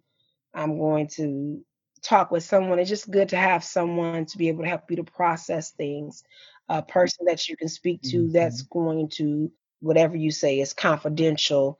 They're there to kinda Right. help you and help you to to guide you through these various stages in life, and so I had Mhm. some very good, uh, breakthroughs as far as just things that I had not realized about myself, things that she was was able to instinctively just kinda pick out, pick out, pick out, pick out, very on it, pays very good attention Mhm. to detail. I'm like, "Shoot, I had, like, a deep revelation Mhm. coming coming out of there," and so I'm like, start making me think of things more profound and being on a philosophical level, had me reevaluating my life. I was like, "I gotta think about my life a little bit differently." Seeing her, Yeah. it was a Yeah, positive awesome. experience. I would really That's encourage awesome. people, uh, to see a therapist. There is no shame in seeing a therapist. Seeing a therapist mean that you're No not a good. Christian or that, you know, you're crazy or anything like that. It doesn't mean any of those things. Um, it means that you're intentional about making sure that you are your best version of you, and so do what you need to do, whether that's medication, whether that's exercise. Um, like I said, my faith helps, um, having people pray for me, having goals. Mhm. I did a vision board Mhm. last year, and I made it of a tree, and I had it all Mhm. these leaves to it and different things that I wanted to be able to bring into fruition, and, um, I had God as my roots and my Mhm. children, you know, as my you know, my my bark or my you know, the base of my tree, and then the leaves were everything that were produced off of that. And I wanna say having a vision Mhm. really helped to give me focus because for a while I was just kinda drifting, you know? I became a a a Facebook comedian. Mhm. And if it wasn't funny, I didn't wanna deal with it. If it if it wasn't something that was laughter Yeah. Yeah, well, you, well, you are you you you are hilarious. I will And give you that. the vision board really kind of helped me hone things back in and not to take everything as a jokey matter and to give myself permission to Mhm. have goals. Um, I had really kind of written myself off um, with having various diagnoses, and I just kind of felt like limited, as if I would never be able to accomplish anything else in my life. And I just, the vision board gave me Mhm. permission to live life again. It told me that, you know, helped me to see my purpose and to realize that, you know, God has not left me. I'm, He is not with dead. He's with the living, and you know, I'm still alive. And as long as I have breath, that I can continue to work on me and to accomplish my goals. That's wonderful. That that's wonderful. Well, we are, you know, I could talk to you all day. We're at the um, end of our conversation, and I, I have a few rapid fire questions for you, Chanel. One is if you could send a viral message regarding self love or self esteem to billions of women across the continent or the globe, what would that look like? What Mm. would that be? It would be say yes to yourself. I think so many times we tell ourselves no and we Mm, talk ourselves out of everything. You know, even before your idea can truly hatch, we're already talking our way out of it. We're backtracking, we're backpedaling. I would say, you know, that you are wonderfully and distinctly made, that God has called you for this purpose and this time, that there's an anointing, that there is um some type of work that God has for you that's only you, and um, to walk within your purpose and to live your dreams and see your goals come to fruition. But say yes to yourself. You know, I give you permission to say yes to you while you're saying yes to your job and yes to your kids and yes to your spouse and yes to everything else. Say yes to yourself. that's beautiful. It's beautiful. What is your favorite activity to do with I love watching movies and playing games with my family. We uh, movie nights for me are really good. We I get treats and popcorn, candy, and sometimes we do hot cocoa or just whatever drink of choice. Mhm. And we kind of all veg out and watch movies together. So I love time with my family. It makes me feel whole. It's very therapeutic. So that's what it is. It's movie nights and games, game night. Awesome. Awesome. What's one place in the world you would like to visit and why? Hawaii. It's a great place. I just wanna go there. Yes, because it's just beautiful. Mhm. And I plan on going very soon, but I wanna go to Hawaii. Mm. Mhm. Mm, Mhm. What are you most grateful to God for? uh, I'm most grateful to God for his capacity to love me despite my flaws, because Mm. I'm a very flawed person, and he chooses to love me. And Mhm. for that, I'll just be forever grateful. Mhm. It's beautiful. What is the primary takeaway that you want women in particular to get from this devotional, this transformational devotional experience called Naked and, Un- and Not Ashamed? I guess the main takeaway is that the book provides insights about women in various walks of life, women in the Bible, um, women who have had their good and their bad and their ugly, yet um, they encountered Christ. And when they encountered him, he changed their lives in um, just in ways that are beyond human comprehension. Mm. Um, that I had my own journey with Christ with all of its ups and its downs, its twists and its turns and yet my life has been forever changed by meeting him. Most importantly, it's about the reader because they have a story. Yeah. Um, and in their story, um, I challenge them to meet Christ. And if they've met him and they've disconnected, I challenge them to reconnect with him hmm and be able to find their voice and to tell their story because Mhm. there are so many amazing stories that are just waiting to be told. And sometimes you just need to know that it's okay to tell your story. And so I'm just saying on today that it's okay to tell your story. Yeah, yeah. I truly felt like this book, this this experience was an invitation for just that. I really did. Last question, Chanel. What do you want your legacy to be? My legacy. That if God could choose to use me, then he can use anybody. And that really just sums it up because, like I said, there's nothing special or unique about me. Um, I beg to differ. just, I beg to differ, but but I'm saying it's just right. very, it's God. Um, and if he could use me, Mhm. then he can use anybody, you know. Um, and God is not a respecter of person. And so sometimes we feel like we have to get things all together first, and then Christ can use us. Mhm. When he says, Come to me as you are, he's not talking about your dress or your appetite or whatever those various things. He's talking about you, the person. Right. You just come to me exactly the way you are. You're broken, you're wounded, you're scarred, you're flawed, you make mistakes, you have, you know, sometimes you don't have any direction, don't know where you're going. All of these things, that's okay. Come to me just like that. And I'm going to take you as you are but I'm going to build you. I'm going to tune you. I'm going to shape you. I'm going to mold you into this amazing being that I want you to be. And you're going to reflect my glory. And that's what it's really all about. So I am, like I said, I'm very flawed, very broken. Yet God chooses to use me. And that's what's fascinating about me. Mhm. Wow, that's a word.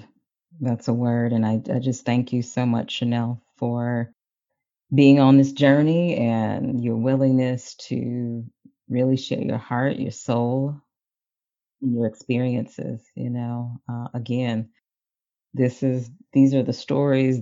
Uh, your your story gives you know other women permission to share their own voice and uh, to really uh, be courageous in, in starting their own journey. So I thank you. I thank you so much. Well, thank you for having me, Shaylin. I really appreciate it. It was amazing connecting with you. And I wish you and your beautiful family the best. And I love you guys. Love you too, Chanel. I love you too.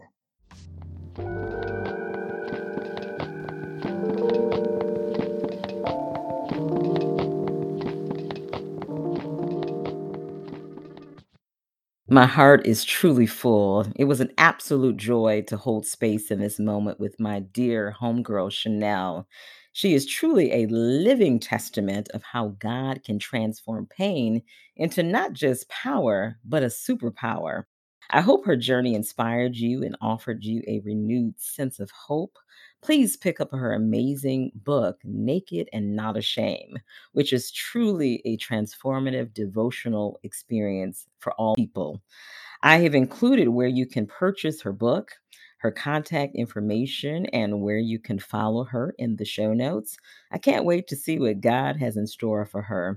Also, if you want to read more about the neuroscience of trauma, pick up the book What Happened to You by the one and only Oprah Winfrey and Dr. Bruce Perry. It is extremely informative and a must have in your mental health toolbox for healing. As always, listeners, thank you so much for supporting and speaking life into this podcast. You are the reason why I continue to do what I do. And of course, reach out to me with your questions and suggestions at Interior Motives Podcast at gmail.com. As always, my beautiful people, please take time to pour into and honor yourself with love and grace. And until next time, be well and be blessed.